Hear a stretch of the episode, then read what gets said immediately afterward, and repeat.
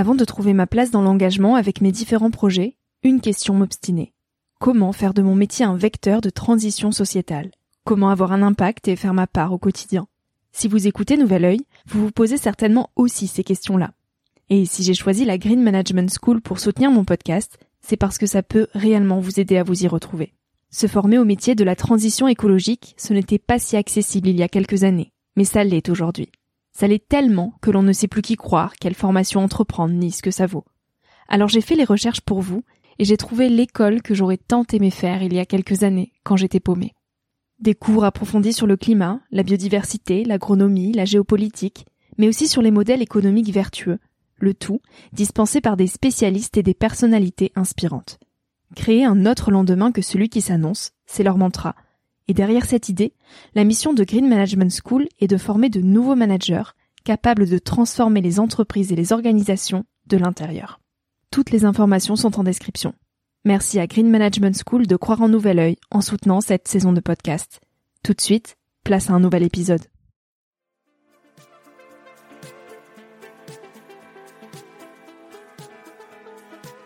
Hello, je suis Victoria et j'ai 24 ans. Chaque semaine, j'embarque mon micro jeune et je pars à la rencontre de personnes inspirantes pour poser mes questions sur ce qui fait nos vies, dans un monde où l'on se cherche et où on questionne notre avenir. J'espère qu'écouter le parcours et les conseils de ces personnes qui ont rêvé et osé faire de leur rêve une réalité t'aidera toi aussi à avancer d'un pied plus sûr dans la vie. Alors je t'invite à emprunter un nouvel œil pour regarder le monde sous un autre angle, pour te recentrer sur ce qui est essentiel et sur qui tu es pour t'aider à trouver ton chemin et surtout à oser.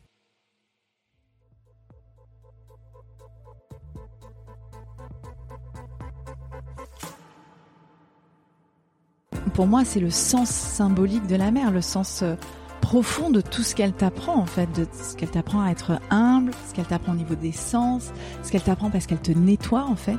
C'est qu'à la fois ça te nettoie et ça te fait digérer parce que tu es en mode tranquille, et à la fois tu es ultra vibrant parce que tu es, connecté à la nature.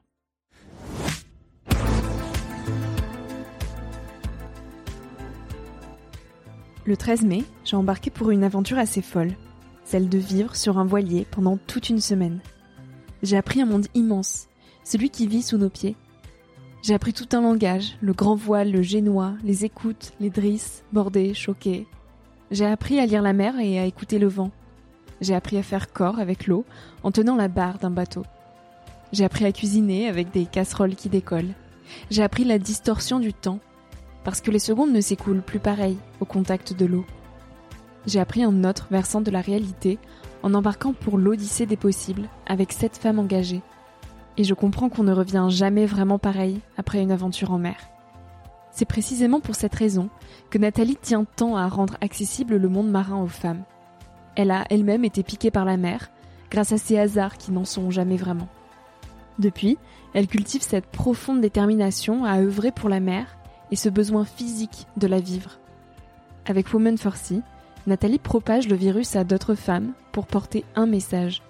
Oui, les femmes ont leur place en mer. Et plus que jamais, ce monde qui vit sous nos pieds doit être protégé. Avec Nathalie dans cet épisode, on parle de sororité, de voilier et de grand bleu. J'espère que cette écoute te connectera à ce qui est plus grand que nous. Petite ambiance de pluie. Oh, petite ambiance de pluie sur le bateau. Et c'est la première fois qu'on a une telle ambiance et en plus c'est le dernier jour, c'est faux. Mm, c'est comme au revoir. C'est fort. Oui, c'est une façon de te dire au revoir. Mm. Et peut-être c'est le début d'une grande aventure. C'est sûr. Là tu m'as piqué. Hein.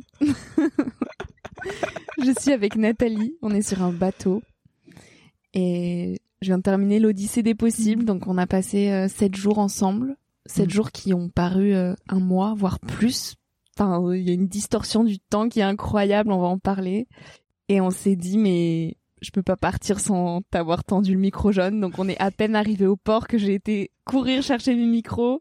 On est revenu au bateau et j'ai gratté une après-midi en plus sur le bateau et euh, on en profite pour enregistrer ça. Et j'ai bien fait, bah oui. Ouais, j'ai envie moi-même de te poser plein de questions, c'est rigolo. On va prolonger en fait notre discussion de, de, de cette semaine et puis, euh, et puis pouvoir la partager à tout le monde. C'est ça parce qu'on a eu tellement de réflexions et de discussions philosophiques euh, sur le bateau comme on n'avait que ça à faire, qu'on n'avait pas trop nos téléphones, que On était au milieu de rien, on a eu des discussions tellement passionnantes. Et t'as un parcours juste incroyable, Nathalie, donc tu vas nous en parler. Tu vas pas passer à côté de hum, la question euh, que je pose à tous mes invités, Mhm. qui est euh, celle de ton enfance. Et donc euh, j'ai envie de savoir, même si je sais déjà un petit peu, quelle petite fille tu étais quand t'avais euh, 10 ans. Où est-ce que tu as grandi? Quelle éducation tu as reçue? Alors, moi, mon enfance, ce qui a vraiment façonné mon enfance, c'est que je suis née dans les gorges du Verdon, qui est un endroit très très fort au niveau euh, au niveau géologique, euh, parce que euh, les gorges du Verdon, tu as, euh, c'est une faille, hein, euh, et au milieu coule une rivière, et donc euh, et donc la force de la nature là-bas est hyper forte. Je pense que ça, ça m'a ça m'a façonné. J'ai- appris à marcher, tu vois, dans les herbes hautes. euh, Je me souviens des odeurs. Puis voilà, cette, cette force de la nature, je pense que ça a déjà façonné euh, euh, mon caractère. Tu vois, Freud, il dit euh, tout se joue avant six ans. Mais moi, avant six ans, j'étais là-bas et je pense que ça, ça a beaucoup joué. Tu vois, Mmh, et sur la avait- suite. Ouais, ça a éveillé Donc ton ce esprit rapport à la nature, à la, ouais, exactement sur l'esprit aussi. D'aventure, de, de, de créer sa route. Tu vois, moi, pour euh, pour aller chez moi, bah, c'était un vieux chemin en, en pierre euh, un peu pourri et pas toutes les voitures ne pouvaient accéder euh, à chez moi. Euh, dans ma maison, il n'y avait pas l'eau, pas l'électricité. On avait un groupe électrogène et euh, mes parents étaient assez euh, assez euh, branchés nature et euh, et on avait une cuve à eau euh, à l'extérieur que je, je voyais et je savais si on avait encore de l'eau ou pas. On captait une source. T'étais déjà dans la sobriété. Ah, je- ah oui, là c'était la sobriété forcée. Je m'en rendais pas compte, si tu veux, mais du coup, ça, ça, ça forge un regard sur la nature obligatoirement. Et ça, je m'en suis pas rendu compte. Après, mes parents sont séparés. Je suis arrivée à Marseille, euh, donc la ville, mais À quel âge? À 5 ans. Ouais. Un enfant, il s'adapte à tout, et du- donc je me suis pas rendu compte, si tu veux, que que le qu'il y avait un changement. Donc j'ai j'ai fait ma ma vie à Marseille. Donc là, le rapport à la mer, petit à petit. Et la petite fille que j'étais à 10 ans, ben je crois que déjà elle voulait tracer sa route et elle voulait avoir une vie extraordinaire. Qu'est-ce que tu entends par extraordinaire? je crois que j'aimais pas, je me sentais pas très proche de, de tous les gamins à l'école. J'étais, euh, j'étais déjà, euh, je me sentais déjà différente en fait. Dans quel sens? C'est, je savais pas trop le dire. D'ailleurs, j'en ai parfois souffert hein, parce que c'est compliqué aussi d'être différent. Mais je me sentais pas rentrée dans le moule, si tu veux. Je me sentais pas intéressée par leur sujet. Je- je- tu vois, par exemple, gamine, ben j'étais toujours, euh, je, je voulais sortir des sentiers quand on partait en randonnée avec mon père, et parfois il me disait, allez, ok, tu vas où tu veux. Et donc parfois je prenais des chemins de sangliers, et donc on se retrouvait à quatre pattes à aller dans des dans des bah, dans des broussailles, hein, clairement. Et c'était ma la première façon gamine en fait de tracer ma route. Oui. Et c'est pas toujours le chemin le plus facile hein, d'être dans des broussailles. Parfois, on, on- on- pour faire 5 mètres, tu mets une demi-heure. Mais mais mais c'est ça, c'était ça l'aventure. Et et tu vois, dès toute petite, je savais que l'aventure, c'était pas la peine d'aller à l'autre bout du monde. Que l'aventure, il suffisait parfois de sortir du sentier, juste là, et tu découvrirais le, le monde du petit, parce que quand t'es à quatre pattes, bah tu vois plein de choses que tu ne vois pas quand tu marches, et, et, et donc tu découvres un autre monde. Et parfois, découvrir un autre monde, c'est juste euh, peut-être être, euh, être être à quatre pattes plutôt qu'être debout, ou être euh, ou être dans un buisson plutôt que dans un chemin en terre, tu vois. Et tu as quand même eu cette chance d'avoir des parents qui ne t'ont pas dit euh, non là il y a une barrière, tu franchis pas la barrière. Non là il y a tel chemin, on va droit sur le chemin, on prend pas à droite. En fait ils t'ont quelque part enseigné euh, ce que c'est que prendre des chemins de traverse, d'oser et parfois de se tromper puisque t'arrivais à quatre pattes euh, tellement le chemin était pas franchissable. Et finalement ça t'a suivi toute ta vie aussi jusqu'à aujourd'hui. Alors c'est vrai que euh, oui, j'ai eu des parents qui, qui sont très libres et donc qui m'ont enseigné en effet la liberté. Et d'ailleurs, c'est comme ça qu'ils m'ont laissé à 17 ans euh, partir euh, Mm. faire du mannequinat à Milan, tu vois. Euh, euh, J'étais chez quelqu'un que je connaissais pas, euh, avec des gens euh, qui parlaient italien, euh, je savais pas parler italien, et, et ils m'ont laissé euh, vivre ces aventures. Alors, du coup, tu es vraiment mûr très vite, Oui. par contre tu grandis vite. tu, tu grandis très vite et, euh, et donc j'ai pas eu euh, les années très légères des jeunes qui euh, qui sont un peu écervelés si tu veux moi j'ai pas j'ai pas fait de beaucoup de bêtises Mm. du coup Mais ce qui est curieux dans cette liberté, c'est que à 17 ans, donc, tu es partie de chez toi Mm. pour du mannequinat. Et c'est quand même un monde euh, très loin de la nature. Le mannequinat, ça peut vite euh, Mm. être connoté péjorativement, ou c'est que du paraître, etc. Et tu t'es retrouvée en ville, autour de personnes qui peut-être étaient là euh, pour ta beauté, pour euh, te- ton Bah, apparence. complètement. Et t'avais plus du tout- et t'avais plus du tout les pieds dans, dans la terre, quoi. Qu'est-ce qui t'a poussé à ça? Ben, c'est vraiment ce moteur de la liberté que j'avais très fort. Ce moteur d'avoir, euh, de vouloir une vie euh, extraordinaire, donc qui, qui n'était pas ordinaire. Mm. Et donc, à 17 ans, moi, quand on m'a proposé de faire du mannequinat, euh, c'était un peu le bordel euh, chez moi, à la maison. Donc c'est venu à toi. Donc, On est venu te chercher. On est venu me chercher et j'avais très fort cette envie d'autonomie, cette envie euh, de prendre mon envol, d'aventure. Et le mannequinat, pour moi, du coup, ça voulait dire voyage. Donc, j'avais pas du tout ces envies d'être euh, d'être la fille euh, sur les papiers Mhm. glacés, euh, cette envie d'être d'être chouchoutée, d'être maquillée. Ça me faisait pas du tout triper. Mhm. Enfin, tu, tu as vu comme je suis. hein. Oui, tellement humble. Ouais. Donc c'était pas mon moteur. Mon moteur c'était d'être libre. Mm. Et tu vois, euh, le fait de quitter l'école à 17 ans, mais tu te sens d'une force du Ouais. coup. Et euh, waouh, j'ai la vie devant moi, et je suis autonome. waouh, ouais, exactement. Et ça fait. euh, et, et du coup, c'est d'une puissance où tu te dis, euh, ouais, tout est possible. À 17 ans, en fait, je gagne ma vie, euh, j'ai un salaire, euh, j'habite chez moi. Donc euh, voilà, c'est fou. pour Et ce tout est possible, il peut être aussi vertigineux quand on est jeune, à 18 ans, on se connaît pas forcément personnellement. Donc là, oui, tout est possible, tu gagnes ta vie, t'es autonome. Mais comment t'accueilles ce, ce vide aussi? Petite précision, on est quand même s- toujours sur le bateau, du coup on entend un petit peu autour, on est dans un espace légèrement clos, donc s'il y a du bruit. D'ailleurs, il pleut là. Il pleut, il pleut. Il est en train de pleut. pleuvoir. euh, C'est normal, le, hub- le hublot est en train de fuir, c'est comme ça. Ce hublot fuit, donc bah, c'est pas grave. hein. voilà, sobriété. Bon, bah, écoute. Donc ce vide, bah ouais, ouais, c'est pas évident de de choisir parfois les chemins de traverse. En fait, bah, déjà ça te rend seul. Ouais. Donc à 17 ans, j'étais assez seule parce qu'en fait, euh, bah toutes mes copines et mes amis ne comprenaient pas ce que je vivais parce qu'ils étaient euh, à Dans l'école, les études. euh, ils vivaient chez leurs parents, ils étaient ultra sécurisés, ultra rassurés, quoi. Et oui, ça fait peur. Et, et oui, du coup, j'ai j'ai j'ai été déprimée parfois. J'ai vécu euh, en étant à Paris euh, toute seule, en ayant une vie justement extraordinaire.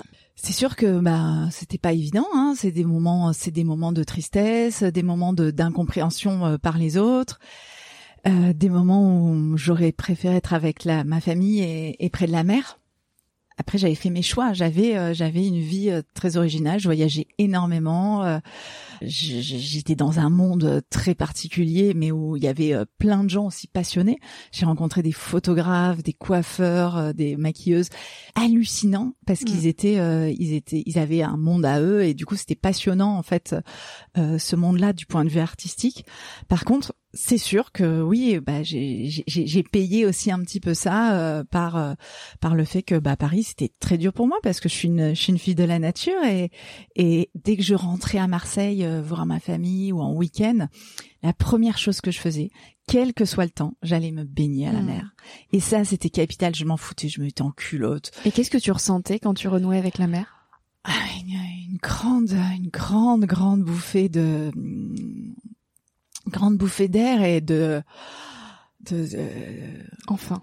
Ouais, de, de enfin de, de comme si je revivais en fait tout simplement.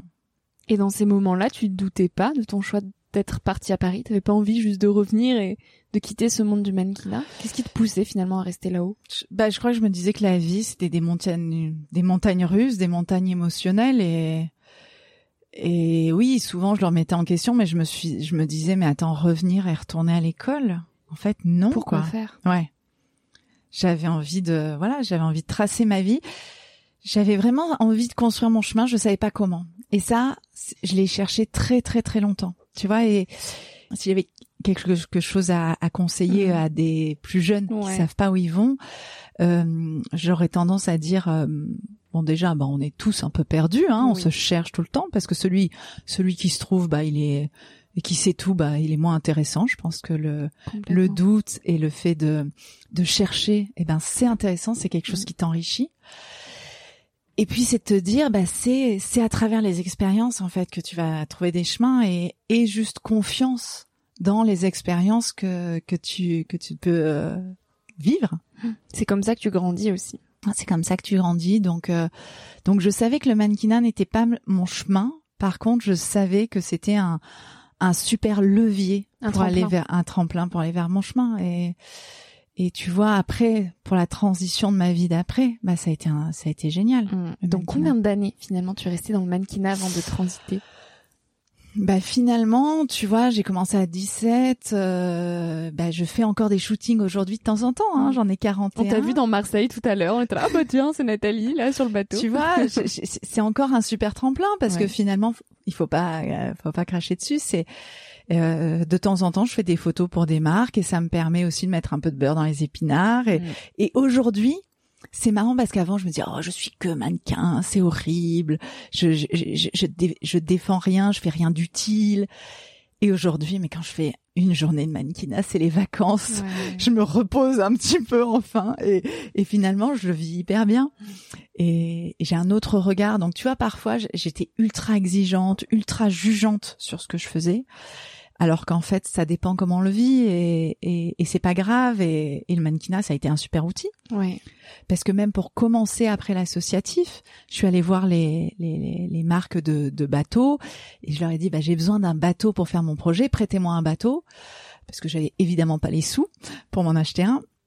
Et donc je leur ai dit ben ben prêtez-moi un bateau. Moi, je sais le monde de l'image, je connais le monde de l'image, donc je vous assure d'avoir que vous vous aurez des belles images à communiquer après cette aventure. Mm, mm. Mais alors là, parle-nous un petit peu de la transition justement. À quel moment tu t'es dit je veux dévouer ma vie pour la navigation, pour la mer et après plus largement pour les femmes à quel moment ça a shifté? En fait, ça s'est fait en plusieurs étapes. La première fois, donc la première fois, j'avais 17 ans, j'étais partie avec une copine euh, et ses parents en bateau euh, sur trois semaines. Et c'était juste avant de partir habiter à Paris. Donc c'est ça qui était dingue. Donc là, je fais, euh, je fais une navigation entre la Grèce et, et l'Italie et les, les îles, les îles Pontines. Et ça me, et ça me retourne. Je, je me rends compte qu'en mer, euh, bah, c'est un autre temps. C'est euh, c'est pas le jour, c'est pas la nuit, c'est la mer qui décide. Et donc c'est t'es à l'écoute de la mer, t'es à l'écoute des nuages, t'es à l'écoute de tout ce qui se passe autour de toi. Les voiles. Les voiles. D'ailleurs, on parle de d'écoute. Oui. Euh, les, les, boots. Les boots sur les, voiles, il y a des écoutes et des drisses. Et, euh, et donc tu écoutes les voiles avec les écoutes. Donc tout ce monde-là, ça m'a, ça m'a, voilà, ça m'a subjugué. Et puis je me suis dit, bon bah c'est comme ça. Euh, après trois semaines de nave, je retourne à Paris. Et je dois t'avouer que j'y suis allée le cœur gros, mais en même temps, c'est le moment où j'ai commencé à 17 ans à habiter à Paris. Donc c'était aussi une aventure incroyable. Et après, à 20, 22 ans environ, j'ai eu l'opportunité de faire les Açores Marseille. Ok. En convoyage. Et donc là, j'ai dit bah oui, j'y vais quoi. J'ai d'ailleurs laissé tomber une partie de mes partiels. Je faisais un doc de psycho par correspondance à ce moment-là, et donc j'ai je ne suis pas allée à un partiel pour aller pour partir naviguer. Donc tu vois, j'étais vraiment déjà à fond, et, et ça correspondait à, à, mon envie de vie. Euh, non ordinaire, tu vois. Et puis à ta liberté hyper prononcée. Et à ma liberté. Ton côté rebelle aussi, un peu. Mon côté, ah, un petit peu, allez. Tu m'as, tu m'as, tu m'as bien cerné, ouais, bon, sept jours. Donc je pars. Et là, je commence déjà par vomir pendant trois jours parce que euh, les Açores, les vagues étaient conséquentes, mm. tu vois, pour rentrer. Et après, en ayant dépassé ça, euh, voilà, j'ai découvert que la, la, la, mer était un autre monde et que et le fait que ça soit elle qui dicte sa loi, que ça soit le seul monde encore où tu tu es tout humble, tu es un petit animal fragile face à à sa grandeur, à sa beauté.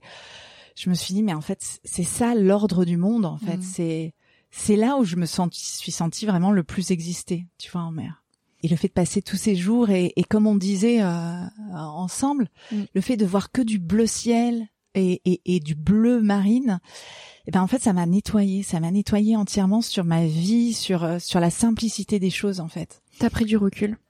J'ai pris du recul en deux semaines de navigation et et en arrivant à Marseille, ouais j'avais l'impression d'être vraiment transformée. J'avais une paix en moi, tu sais, une espèce de comme euh, comme des petites vaguelettes très mm. pâles, très calmes, comme un océan de calme en fait. Et du coup je me sentais ouais apaisée. Et quand je suis rentrée, je me suis dit, il faut que je fasse quelque chose de ça. Et depuis ce moment-là, euh, ça s'est fait en plusieurs fois, mais euh, t'en es pas complètement consciente. Tu vois, un peu comme toi, tu, tu sais que tu pars aujourd'hui, mais tu mm. sais pas ce que tu vas en faire, tu sais pas quand. Tu sais que ça t'a piqué. Mm. Et tu vois, moi, je, je, je suis curieuse d'avoir ton avis sur euh, comment tu t'es senti finalement en retrouvant la vie entre guillemets normale Parce que moi, ça me fait peur. Tu vois, je, je sens tout ce que tu dis là de cet apaisement intérieur, de ces petites vaguelettes intérieures. Je sais qu'elles sont hyper fragiles et que là, je touche cet état-là parce que je viens de passer sept jours incroyables, mais que à tout moment, je rechavire un peu dans l'autre côté, l'autre versant, qui est mm. beaucoup plus euh, bah, brutal, quoi, la vie de la ville. On est arrivé à Marseille, c'est hyper violent. Comment toi, t'as vécu ce retour sur Terre? Bah, en plus, des Açores, on est arrivé à Marseille, donc comme, ah, comme toi. Ouais. Et c'est vrai que je l'ai vécu en effet de façon violente parce que ne serait-ce que tu vois au niveau des yeux, prenons mm. tous les sens en fait. Tu vois le regard, en fait, t'as dix mille affiches, dix mille informations à la minute. Donc déjà, euh, ça t'agresse complètement. C'est hyper agressif. L'odeur, l'odeur, ça pue la ville en fait quand t'arrives. Ah, la pollution. La pollution. dix fois. Tu vois? Et donc voilà, ça ça t'agresse. Ouais. Euh, Louis, il y a du bruit, donc ça t'agresse aussi, tu vois, par rapport aux vagues, euh, au vent, les couleurs, les couleurs. Enfin, donc en fait, la plupart de tes sens déjà s'en prennent plein la tête, quoi. Alors évidemment, ça au bout de deux trois jours, ça revient. Heureusement, parce que sinon, euh, tu deviens un sauvage. bah après, une fois que ça t'a piqué, faut garder cette petite chanson là dans ton cœur en fait. Et cette petite musique là, bah elle se fait euh, plus ou moins forte et du coup tu as envie de la construire. Après tu te dis mais alors attends, comment je vais construire un plan en fait? Et t'as réussi à garder cette paix intérieure même dans la vie moderne? Ou est-ce que euh, tu devais revenir souvent sur l'eau pour la cultiver? Ouais. Oui. Moi je, après tu vois moi mon regard sur la mer c'est vraiment un mode de vie et j'ai envie d'aventure sur la mer. J'ai pas besoin d'aller régater le dimanche. Ça, ça me fait absolument rien de tourner autour de bouée. Ni de faire de compétition. Ni de faire de compétition. Ça, ça met tellement pas de sens pour moi de, de, de celui qui va le plus vite. Non, pour moi, c'est le sens symbolique de la mer, le sens euh, profond de tout ce qu'elle t'apprend, en fait, de ce qu'elle t'apprend à être humble, ce qu'elle t'apprend au niveau des sens, ce qu'elle t'apprend parce qu'elle te nettoie, en fait. Et tu vois, et ça, tu le vis pas en compétition. Hein. De quoi est-ce que tu te sens nettoyé Ben, ne serait-ce que de toutes les infos qu'on vit en étant à terre, euh, de tout ce qu'on, on est quand même tous des super actifs aujourd'hui. Hein. Euh, quand on voit la vie au Moyen Âge, ils se couchaient, euh, ils se couchaient avec le soleil, ils, se levaient avec, enfin, ils étaient connectés à la nature. Et je pense que le fait qu'ils avaient moins, beaucoup moins d'activité, bah, t'as des temps de digestion en fait. Aujourd'hui, on n'a pas le temps de digérer tout ce qu'on vit.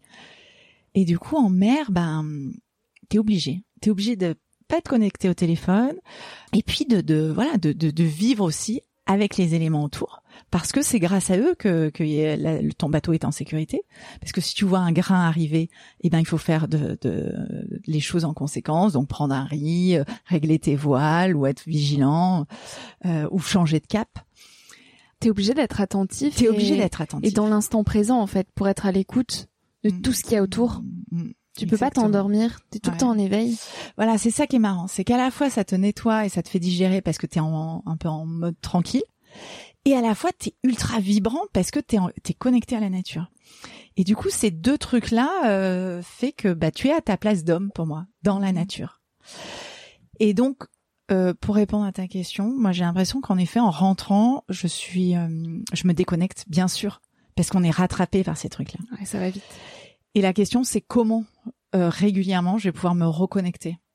Donc moi, je monte des projets où tous les ans, je, vais pouvoir y retourner et je mmh. sais que j'en ai besoin. Et le fait de monter les projets, c'est déjà être un peu en contact. Et après, au quotidien, j'ai pris le choix d'être, d'habiter dans la nature et j'ai besoin au quotidien de cette connexion, euh, de cette connexion à la mmh. nature. Je vais marcher dans les arbres, ou euh, voilà, moi, là où j'habite, on voit presque tous les jours euh, des biches, des chevreuils, tu vois, des lapins mmh. sauvages. Donc ça, c'est forcément après ta transition, mais pendant la période de transition, comment tu as vécu un peu l'abandon donc de ta vie parisienne où il y avait uniquement le mannequinat dans ta vie? On a Loulou qui vient de nous dire bonjour. Tu veux dire quelque chose, Loulou? Au micro? Tu veux raconter quelque chose? Alors Loulou, c'est mon fils et cette semaine, il est venu avec moi en navigation.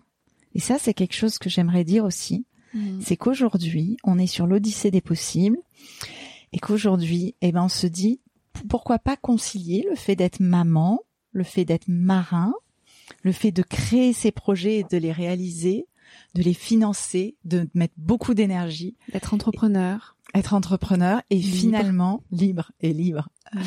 Et donc je suis très très fière que cette semaine, ben Luca, mon fils de 5 ans et demi, il est plus euh, embarqué et puis euh, et puis être là avec nous. Mhm. Qu'est-ce que t'en penses toi, Loulou? Gaga. et donc quand tu rentres à Marseille et que tu as encore ta vie à Paris, comment tu décides de faire transiter un petit peu ce monde du mannequinat à une vie qui finalement euh, bah tu changes complètement de cap hein, pour prendre le vocabulaire de la voile euh, tu décides de te donner corps et âme à, la navigation? Qu'est-ce qui se passe? Comment ça s'est passé? Petit à petit je crois que j'ai craqué de Paris j'en pouvais plus c'était trop. Ouais c'était trop euh, trop de villes et je me suis dit peu importe je vais continuer le mannequinat dans le sud déjà. Donc euh, je suis rentrée, j'ai acheté un tout petit appart euh, avec euh, au bord de l'eau. À Marseille. À Marseille. Et, et là, en rentrant à Marseille, un mois après, je, je croise un, le 24 décembre mon moniteur de planche à voile quand j'avais 15 ans. Ok. et, et là, coup de foudre. Et en fait, j'étais un peu sortie avec lui quand j'avais 15 ans. Ah, énorme, vas-y quoi. Et donc euh, et donc euh, et on sort ensemble et très vite en fait. Euh, euh, bah, c'est grâce à lui que j'ai fait la navigation des Açores pour Marseille. Et puis après on est parti en saison de ski parce que parce que voilà une vie dans les extrêmes j'avais envie de vivre en très haute montagne. Donc on est parti faire une saison de ski à Val Thorens euh, juste après la navigation des Açores. Et après cette saison de ski on s'est dit mais j'avais envie de renouer avec la mer. En fait, pendant toute la saison de ski, j'ai rêvé de ces moments en mer de, de, de, navigation des Açores pour Marseille.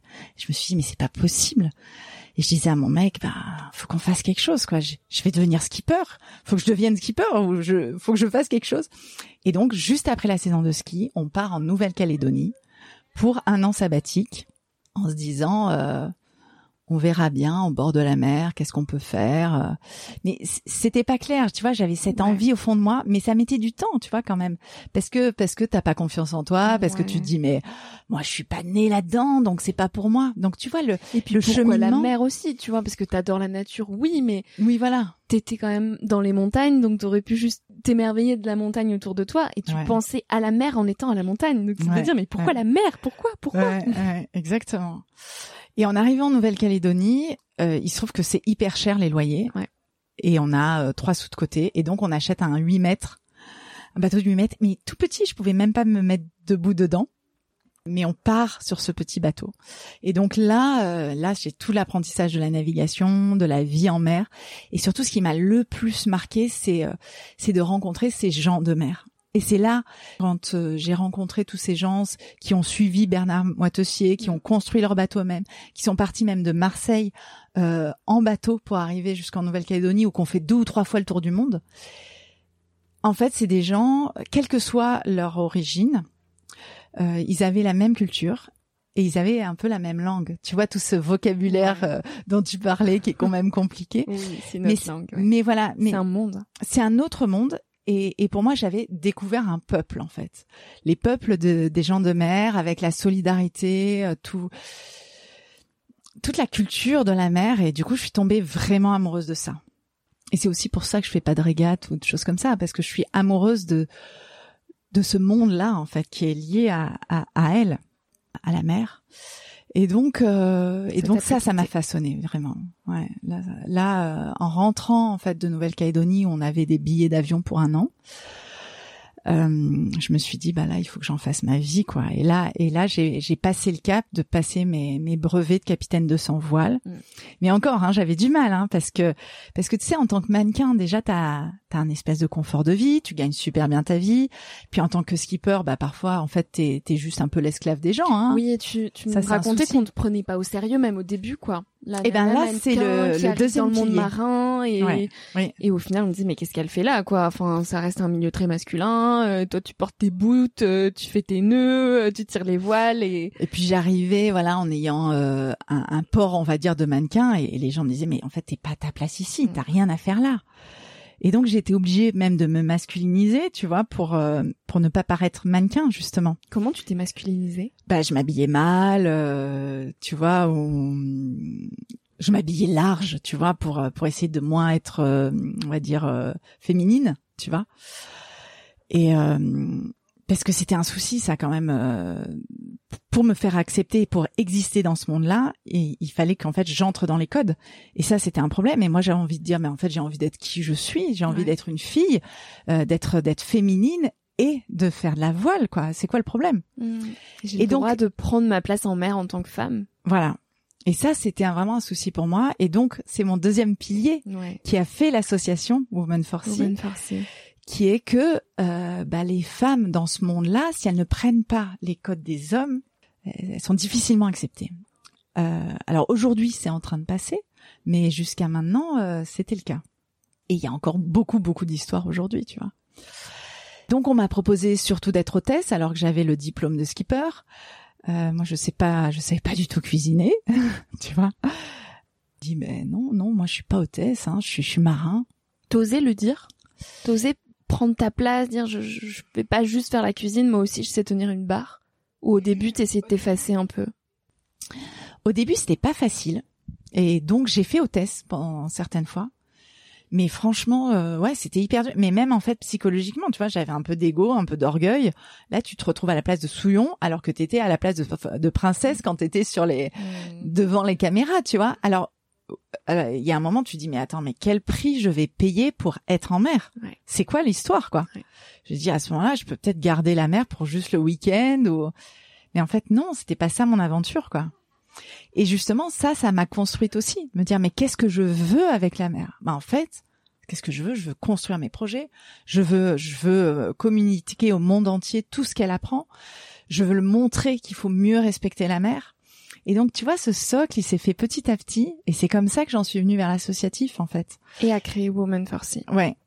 Parce que je connaissais pas du tout le monde de l'associatif, et au début, euh, j'ai rencontré des assos qui faisaient naviguer des enfants malades.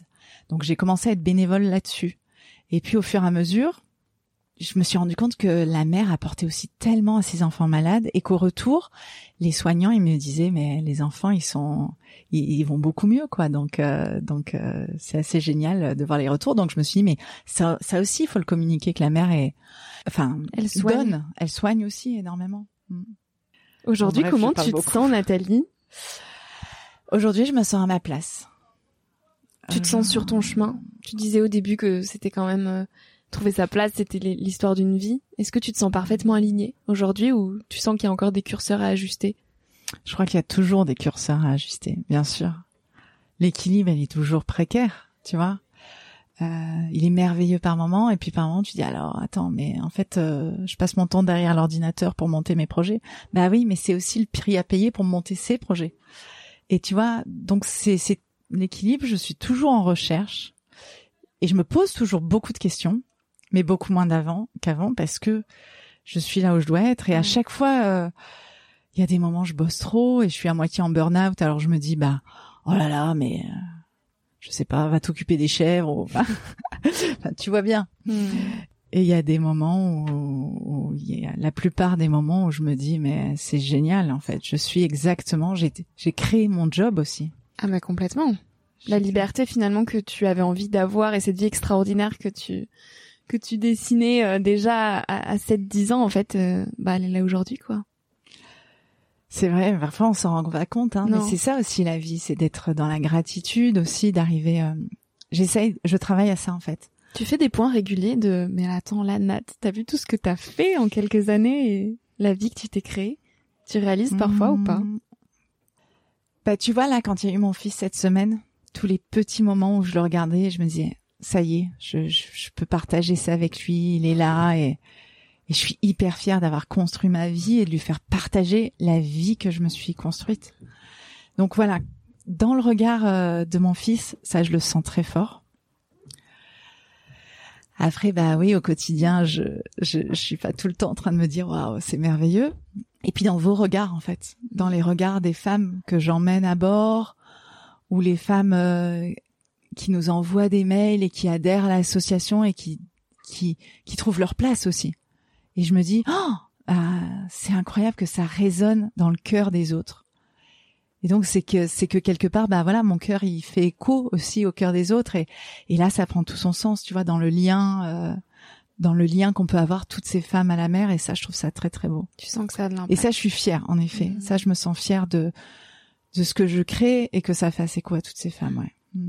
En quelques mots, tu peux nous dire ce que c'est que l'Odyssée des possibles et plus largement Women for Sea, parce que c'est vrai qu'on en parle, pour nous c'est évident, on baigne là-dedans depuis des semaines, mais mais peut-être que ça paraît encore euh, flou pour celles et ceux qui nous écoutent. Alors, Women for Sea, euh, donc c'est une association que j'ai montée il y a dix ans par amour de la mer et, et, par la volonté que de plus en plus de femmes puissent se, se projeter euh, dans ce monde-là et pour communiquer qu'on puisse être, euh, qu'on peut être femme, qu'on peut être marin, qu'on peut être photographe, plongeuse, scientifique, accessible à tous, accessible à, à, toutes et à toutes. et donc je l'ai monté pour ça. Euh, depuis dix ans, on fait de nombreux projets scientifiques, de sensibilisation à, à l'importance de la mer, des projets qui valorisent la voix des femmes. Et depuis trois ans, on s'appelle les Women for Sea. Donc, on est un peu sorti de notre coquille. Et, et, et moi aussi, j'ai besoin de prendre confiance. Tu vois, c'est toujours avec beaucoup de d'humilité et de et, et parfois j'ai pas très confiance mais justement ça, ça me force à m'affirmer aussi cette association là et vous les femmes qui êtes derrière l'association vous m'aidez à, mm. à affirmer ce côté là donc depuis trois ans ça s'appelle les Women for Sea. Et depuis qu'on a ce nom là de plus en plus de femmes ça fait écho à de plus en plus de femmes qui nous rejoignent. Et l'idée, c'est qu'ensemble, eh ben, on monte, euh, on se rassemble euh, dans la sororité et qu'on monte des projets de protection du milieu marin. Et qu'on porte aussi ces messages-là plus haut, parce que là, on a notamment contribué à la rédaction d'une tribune qui sera présentée au Parlement européen en juin. Donc c'est fou, tu arrives euh, en collectif, évidemment, et en intelligence collective, à faire porter ces messages-là euh, dans la sphère aussi politique. C'est incroyable. Bah là, c'est l'odyssée des possibles, et sur euh, ce projet-là de l'association, je voulais faire porter la voix des femmes plus haut. Et pour la porter plus haut, eh ben quoi de mieux que d'aller au Parlement européen? Et on a eu euh, cette opportunité-là grâce à un projet qui s'appelle The Arch, auquel euh, on, a, on, participe grâce à Yves Gillet, qui est un, un monsieur que je profite pour euh, pour remercier là, qui a qui a qui nous a donné très gentiment. J'en profite d'ailleurs pour remercier tous les hommes qui soutiennent les Women for Sea parce que c'est important aussi bah, qu'il soit présent parce que ce, ce, ce combat pour euh, que les femmes prennent leur place, il doit être aussi porté par les hommes, je crois. Donc l'Odyssée des possibles, il porte la voix des femmes jusqu'au Parlement européen.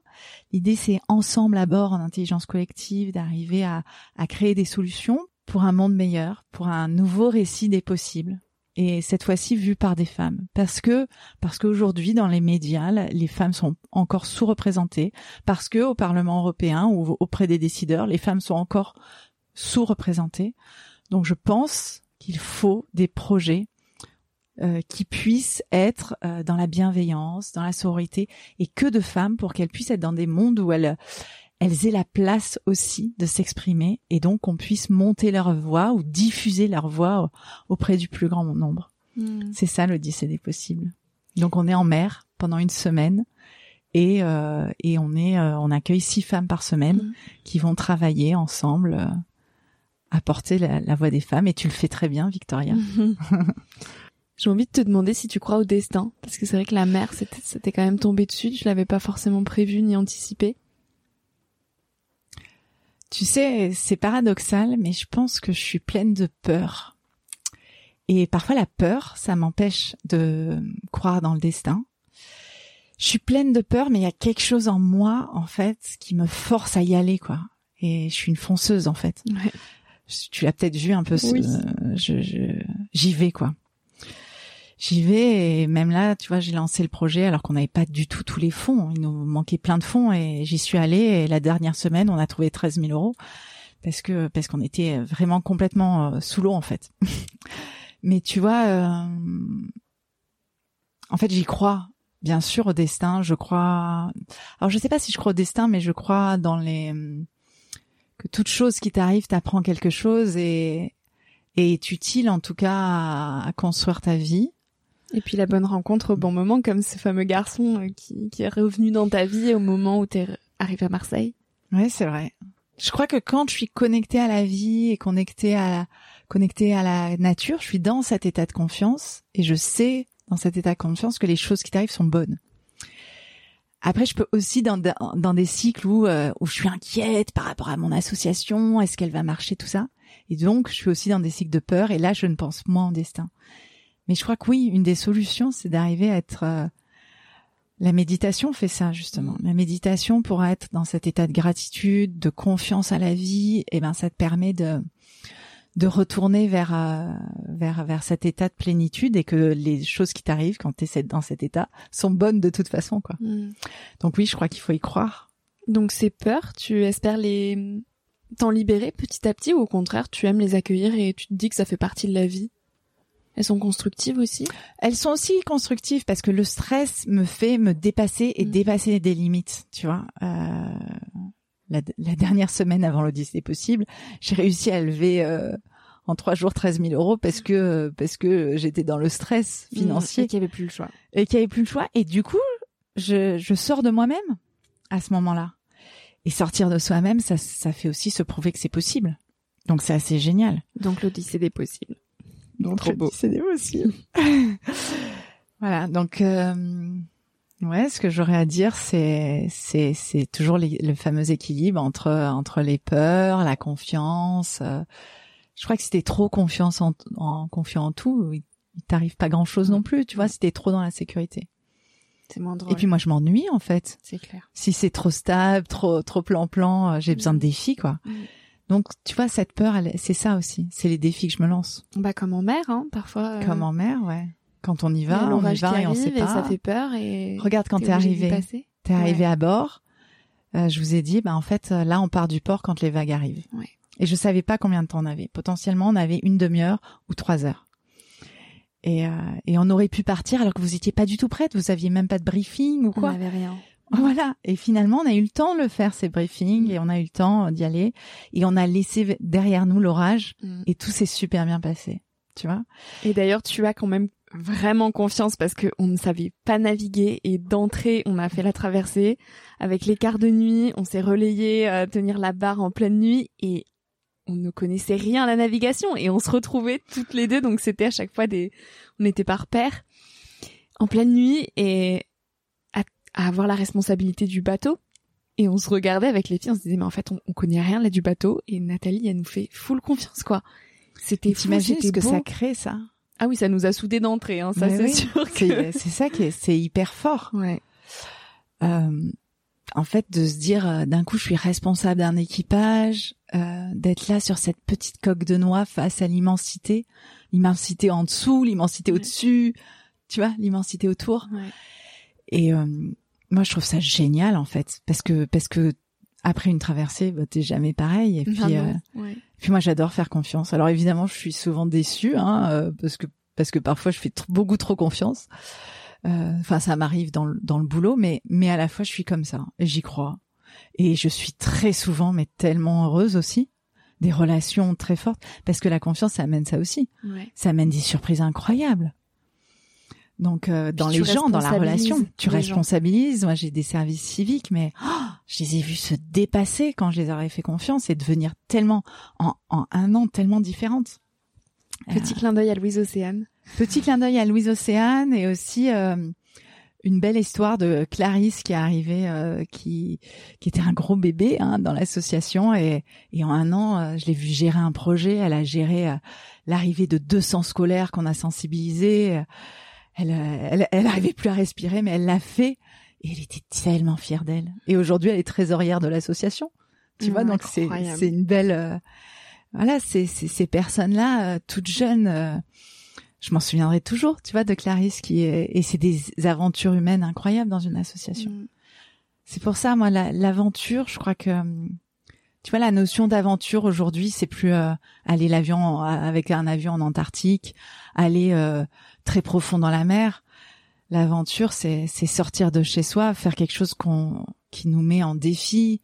C'est quelque chose qui nous force à aller plus loin que nous-mêmes. Et euh, et c'est l'aventure humaine aussi de se dire allez, on va le faire ensemble. Et oui, je vais le faire avec des gens qui savent pas naviguer, qui potentiellement vont me faire cinq conneries en une minute. Qui vont me réveiller toutes les 30 minutes parce qu'il y a euh, un risque de collision alors que le bateau est hyper loin. alors qu'il y a aucun risque. Mais c'est ça l'aventure aussi. Vous avez été mon aventure de la semaine parce que je savais pas ce que vous alliez faire. Et, et c'est ça qui est génial. Et le bateau est encore euh, aucun pet. Aucun pet. On est vivante. Tout s'est bien passé, tu vois. Et on repart tout voilà. un petit peu transformé. Donc, euh, et vous repartez toute pleine d'énergie et pleine de, de cette force de cette euh, aventure mm. qui nous a soudés. Nathalie, la liberté, c'est quoi pour toi Cette liberté qui est tellement dans ton ADN, comment tu la définirais? Cette liberté, elle est plus grande que moi. Euh, ouais, ouais, je crois qu'elle m'a fondé, elle a fondé toute ma vie. Et à la fois, tu vois, par exemple, le fait d'avoir un enfant, tout le monde me dit ah bah tu, tu seras plus libre. Hein. Mais c'est justement pour ça que quand j'ai eu un enfant, euh, j'ai monté le projet de faire une transatlantique, par exemple, parce que bah parce que c'était une autre liberté. J'ai besoin de la liberté, c'est que c'est c'est c'est ce que je, je, je couds, euh, ce que je tricote petit à petit tout au long de ma vie qui fait cette, euh, cette continuité, ce fil rouge. Et mon travail, en fait, euh, bah, parfois j'en suis esclave, mais c'est aussi bah, ma grande liberté de, de me dire que tout est possible, que je peux faire n'importe quel projet et que je vais avoir plein de surprises aussi. La mmh. liberté, c'est plein de surprises, c'est de l'inconnu, c'est c'est la mer. Voilà, la mer, c'est la liberté pour ça parce que la météo, tu la sais jamais, jamais complètement, parce que les gens avec qui tu, tu pars, tu sais pas non plus. C'est des paris à chaque fois. C'est des paris à chaque fois et euh, et c'est ça. La liberté, c'est aussi l'agilité à rebondir sur ce que la vie t'offre. Je trouve. Hyper beau ce que tu viens de dire. c'est apprendre à naviguer aussi, quoi. C'est apprendre à naviguer avec euh, avec euh, les éléments, ouais. Et c'est en ça que la mer aussi et la navigation, en fait, c'est une vraie philosophie de vie. C'est pas juste être sur l'eau et faire sa traversée, c'est euh, une façon de vivre, de voir le monde et de d'appréhender même sa propre vie, son existence. Ouais, puis regarde quand on arrive à, à, à Marseille par la mer déjà. Comment on voit Marseille? Ah On la voit complètement différemment. Et, euh, et voilà, la mer, c'est un nouvel œil. Hein ah ben voilà, super, bah, tu boucles tellement bien cette interview. Mais je vais quand même te poser la question signature du podcast. Tu l'as un petit peu devancé au tout début de l'interview, mais je vais te la reposer. Quel conseil tu aimerais partager à celles et ceux qui nous écoutent aujourd'hui hmm, bah, Peut-être quand on, voilà, pour les jeunes, bon, en fait pour n'importe quel âge, pour tout le monde. Euh, ben ne pas se faire des montagnes. En fait, je vois beaucoup beaucoup de gens euh, qui ont des freins et en fait qui arrivent ici en se disant ah mais ça on peut pas faire ça. Et pourquoi en fait tu peux pas faire ça? En fait, le pire des freins c'est nous-mêmes. Hein, ah mais ça va pas faire. Les services civiques que j'ai dans l'assaut. Ah mais on peut pas faire ça. Faut peut-être attendre de faire ça. Ben non en fait, faut y aller. Moi, le conseil euh, que j'aurais, c'est vraiment de, voilà, de créer son expérience, d'aller sur le terrain, d'aller rencontrer des gens, d'aller prendre des risques en fait, pour pour se sentir vivant, parce qu'il n'y a rien de pire que de vivre euh, que de vivre à travers un écran, que de rester dans sa chambre, que de que de rester dans son job où on se fait chier, parce que c'est ça la mort en fait. En fait, qu'est-ce que tu risques si tu si tu pars quoi? Alors, euh, bien sûr, le chemin, il peut être inconfortable. Mais c'est comme dormir dehors, quoi. Mm. Dormir dehors, t'as mal au dos, mais qu'est-ce que tu te sens vivant, quoi? Vibrant. T'as les étoiles au-dessus. T'as les mm. étoiles au-dessus, t'as les odeurs autour de la nature, t'as... Tu te sens vraiment appartenir, en fait, dans l'immensité du monde. Voilà. Mais c'est ça, la vie, en fait c'est c'est dormir inconfortablement et, et, et vivre euh, passionnément en fait. Ouais, on va retenir cette phrase de l'interview. Trop chouette. Merci beaucoup Nathalie pour tous ces partages merci et merci aussi particulièrement pour euh, toute cette semaine, pour ce que t'es, pour ce que t'émanes. On sent une paix intérieure qui est juste incroyable et hyper contagieuse.